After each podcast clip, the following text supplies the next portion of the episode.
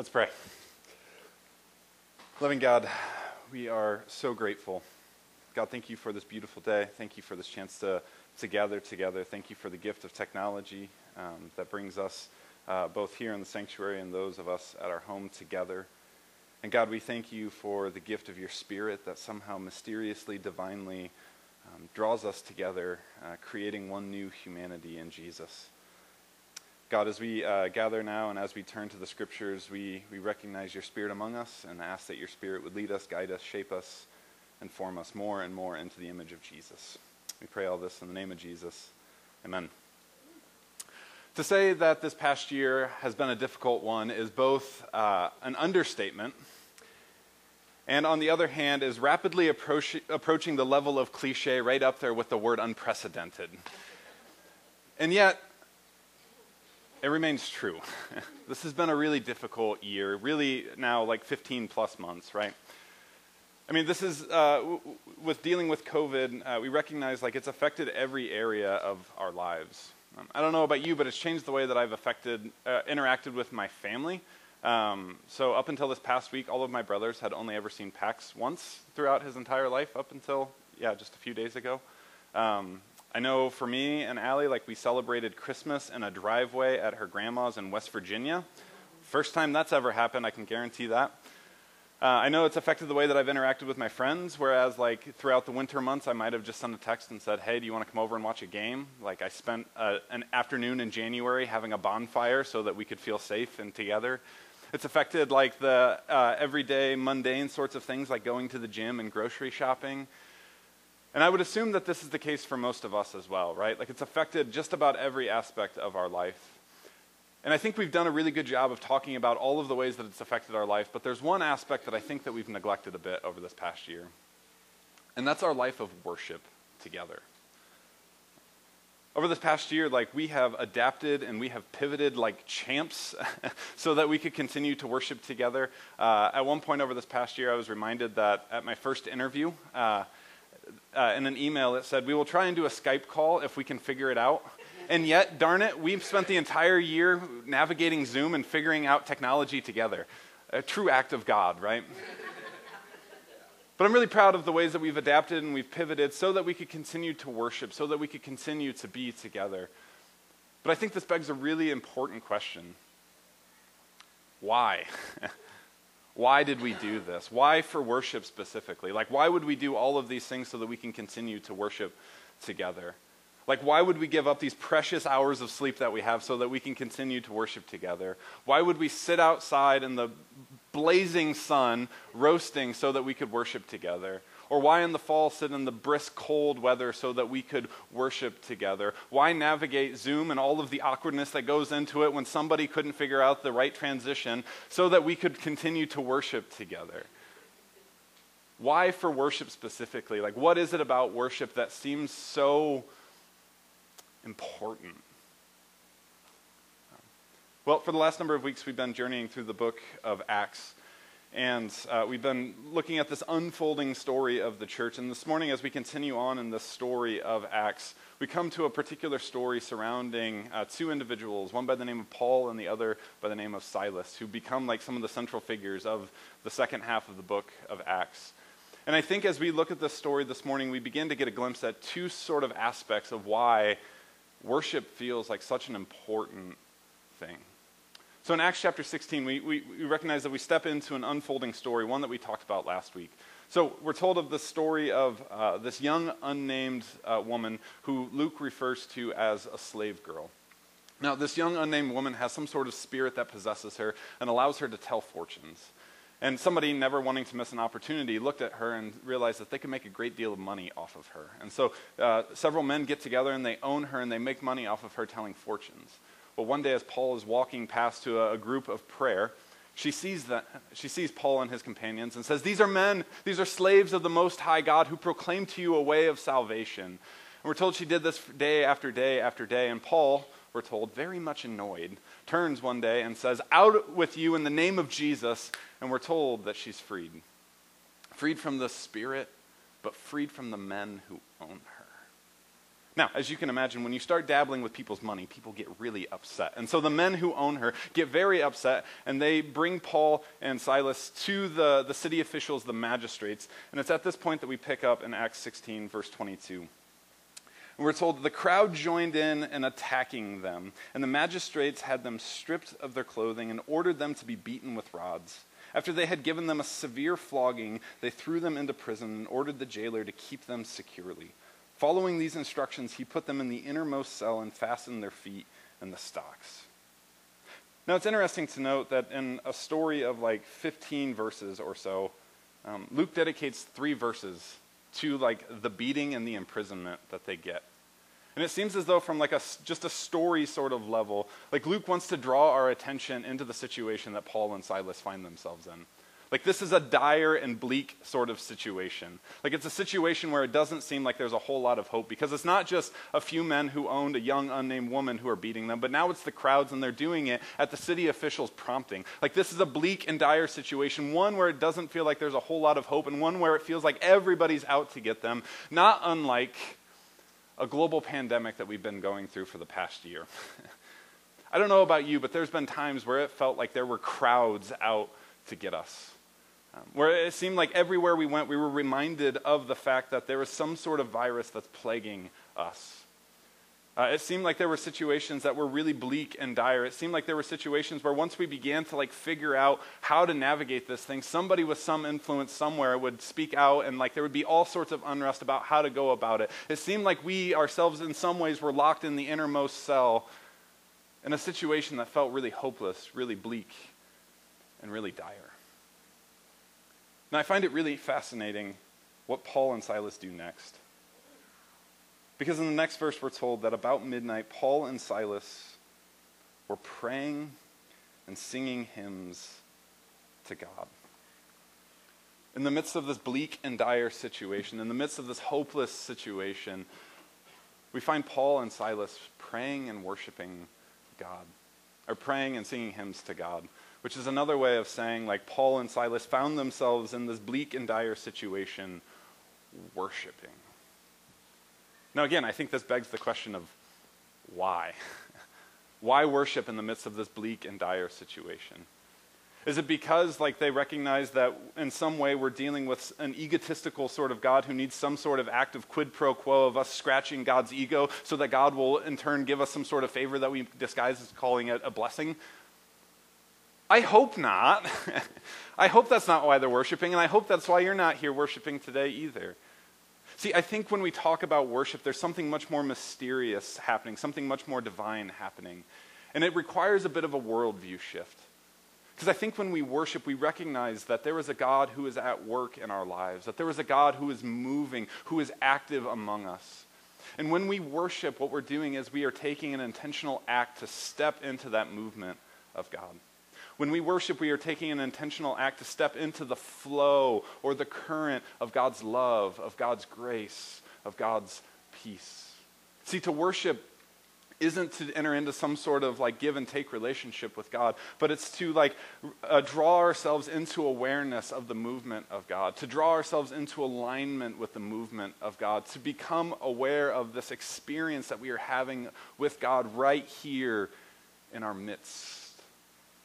And so, again, we ask this question in the midst of this bleak and dire situation, why do Paul and Silas worship?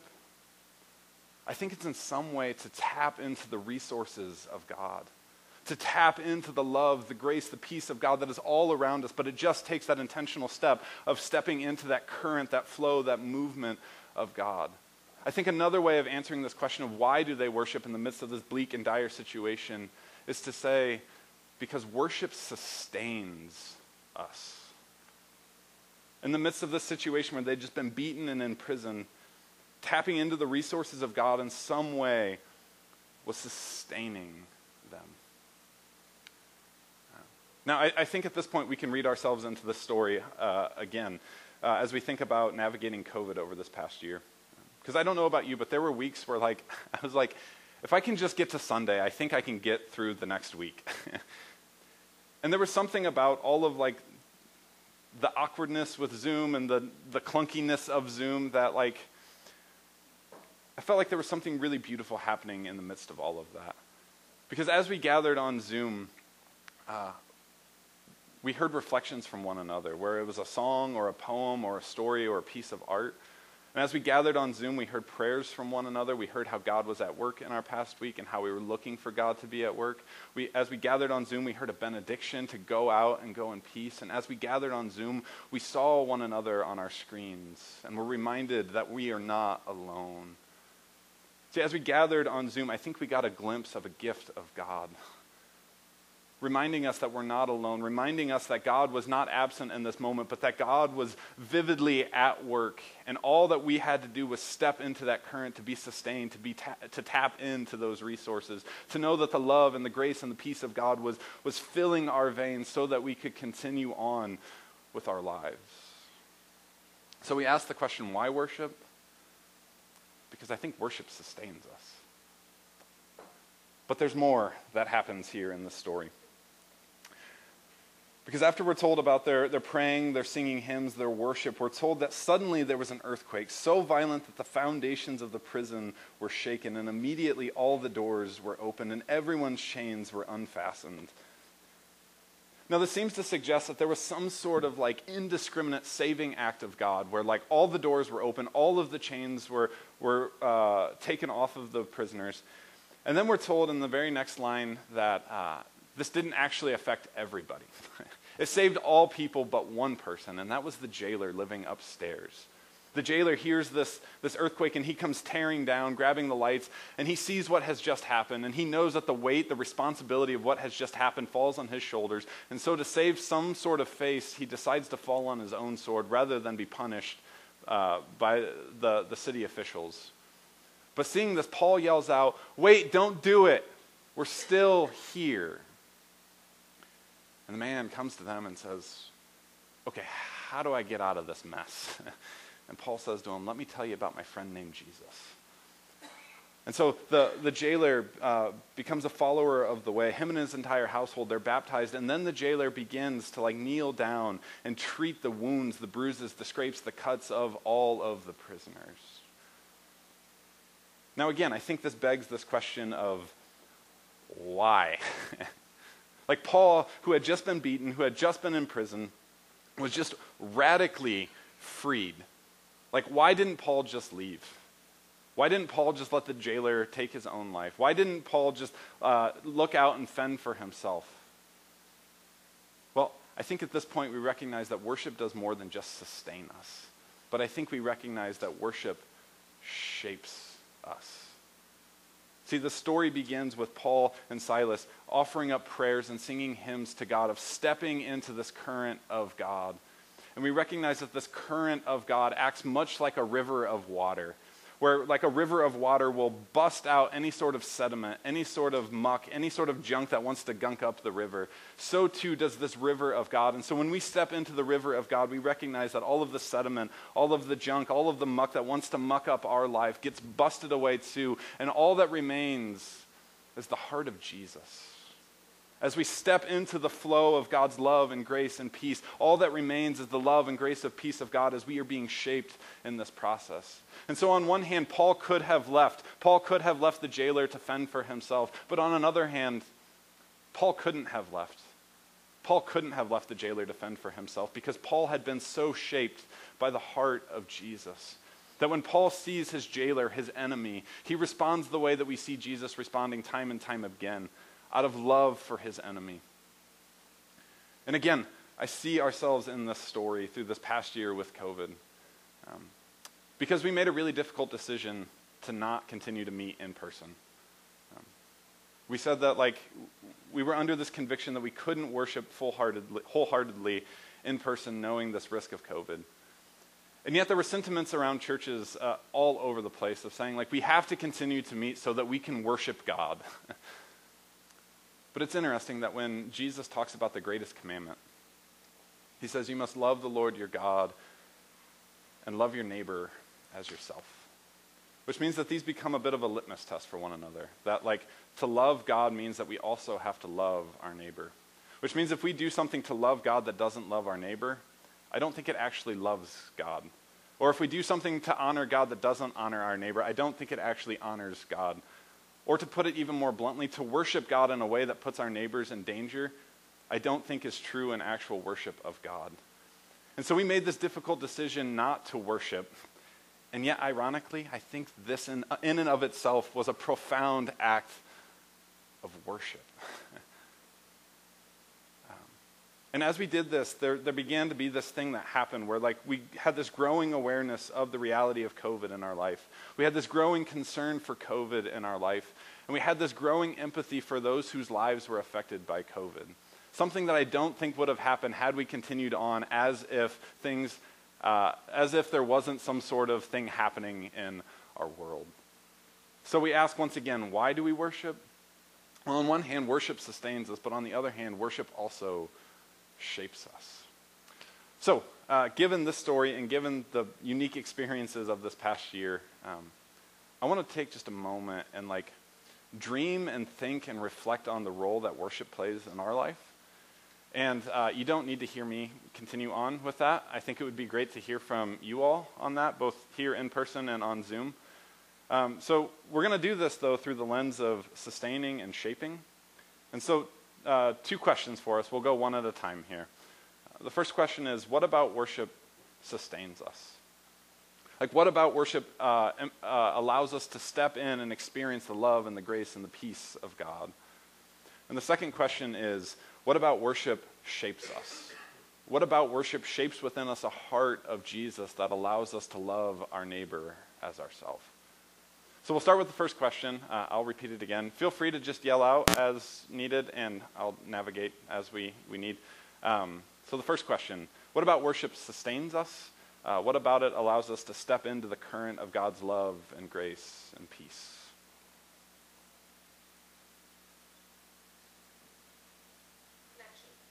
Connection? Connection with your church community. Connection with church community, yeah. And praying for those during God at work. Hmm. Though you're not together. hmm Praying for those during God at work. Yeah. the variety of volunteering Hmm. that goes on, seeing everybody's variety of gifts. Yeah, yeah. Seeing the variety of gifts. I'm repeating for those on Zoom. Yeah. Physically and mentally places me in a place where I can encounter God rather than ignore God. Yeah. Physically and mentally putting myself in a place to encounter God. Yeah. Imagination is one thing Hmm. Yeah. that connects me in worship. Uh-huh. Also, the words of Yeah. songs of scripture. Yeah. Imagination, words of songs and scripture.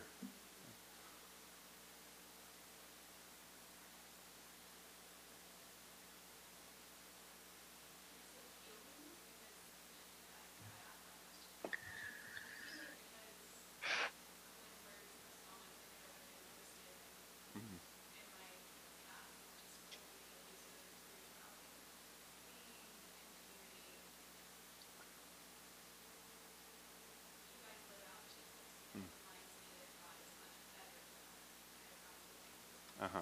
Yeah.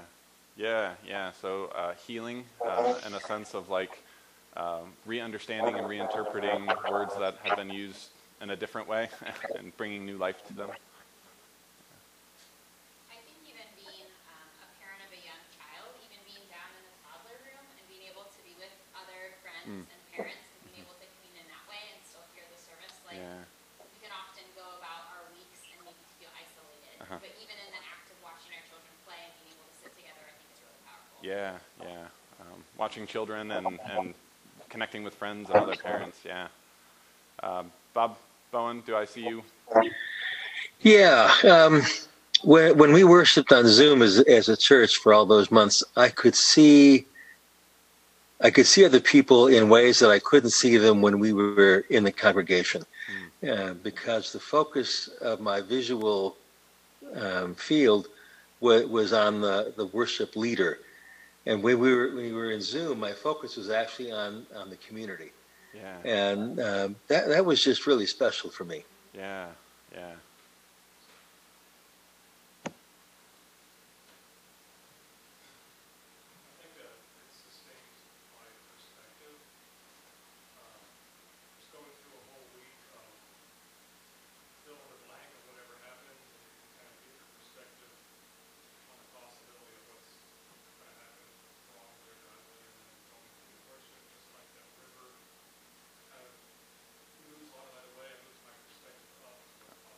huh. Yeah. Yeah. Sustains uh, perspective on, on life and the, the events that are going on. Yeah.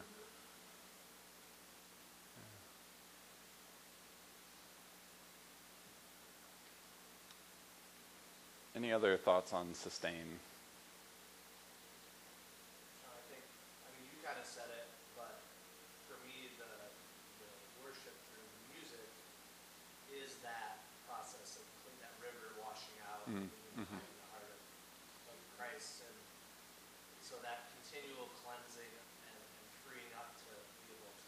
Yeah.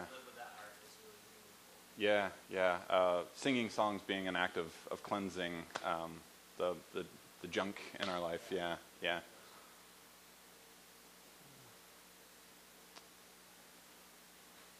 Well, what about the second question then? So, what, what about worship uh, shapes us? What um, shapes within us the heart of Jesus uh, that empowers us to love our neighbor as ourself?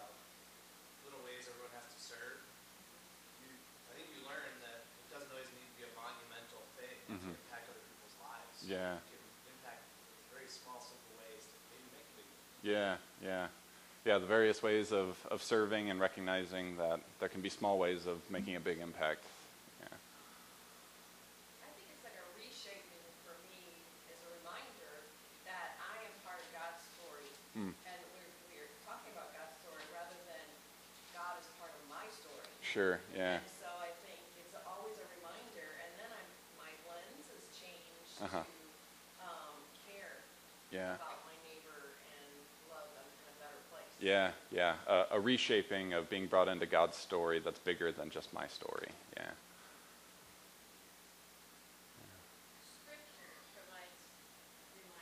Uh huh. Yeah. Yeah. Yeah, scripture being a reminder. Uh, yeah.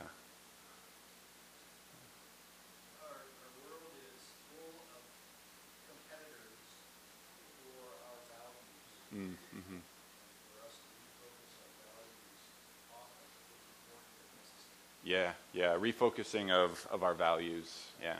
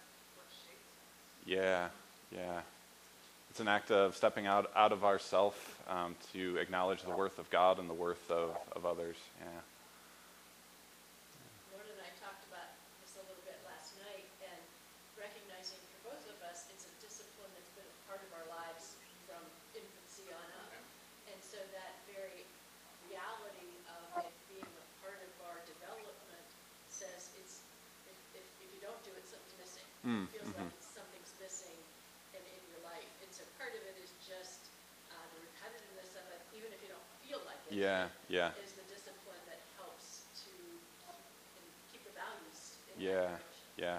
Yeah, the repetition of, of doing it since childhood, um, bringing about the values. Yeah.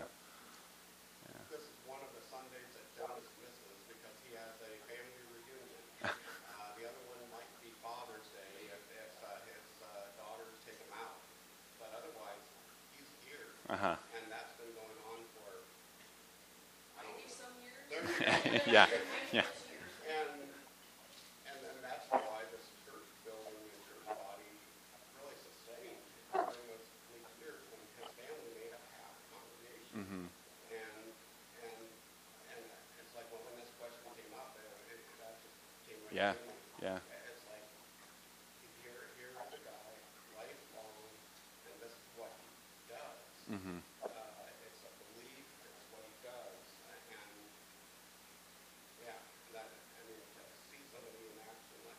Yeah, yeah, yeah. There was a reflection on uh, Jonas's life and uh, the acknowledgement that the examples of others, especially over you know a 90 plus year life, uh, and the way that that can inspire us and shape us too. Yeah. To mm. Yeah, yeah. Safe place to show weaknesses, which brings community. Yeah. Accountability, kind of mm-hmm. Yeah, Yeah. vulnerable, be vulnerable and share. yeah, yeah. Um, being shaped through accountability.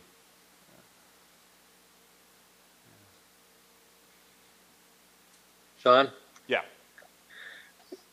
one thing I really appreciated uh, while we were worshiping all together on Zoom was how the children uh, would share after church um, something they had learned or something they had done, and um, it just it just really brought home that that that image of worshiping uh, God um, from the perspective of a child.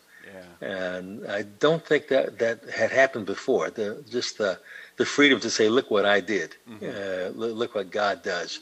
Um, it was just really powerful. Yeah. Yeah. Hmm.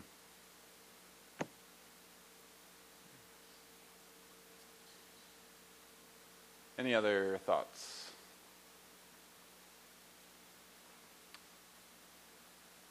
Um, well, thanks for doing that. Um, yeah, that. Yeah, um, I'm I'm someone who, when I feel like I'm getting in a rut, it's always really helpful to take a step back and ask why.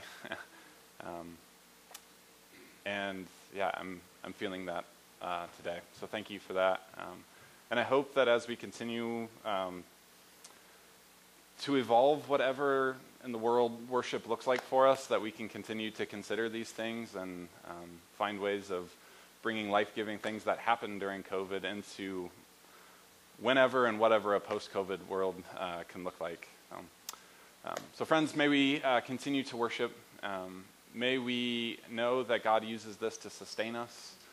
Uh, may we know that um, worship is bigger than us as individuals, but that God is using it to shape us so that we can join in on the work of God and the world around us. And may we know that as we gather, whether that be in person, on Zoom, or some hybrid of the, of the two, um, that something beautiful, sacred, and holy takes place. Amen.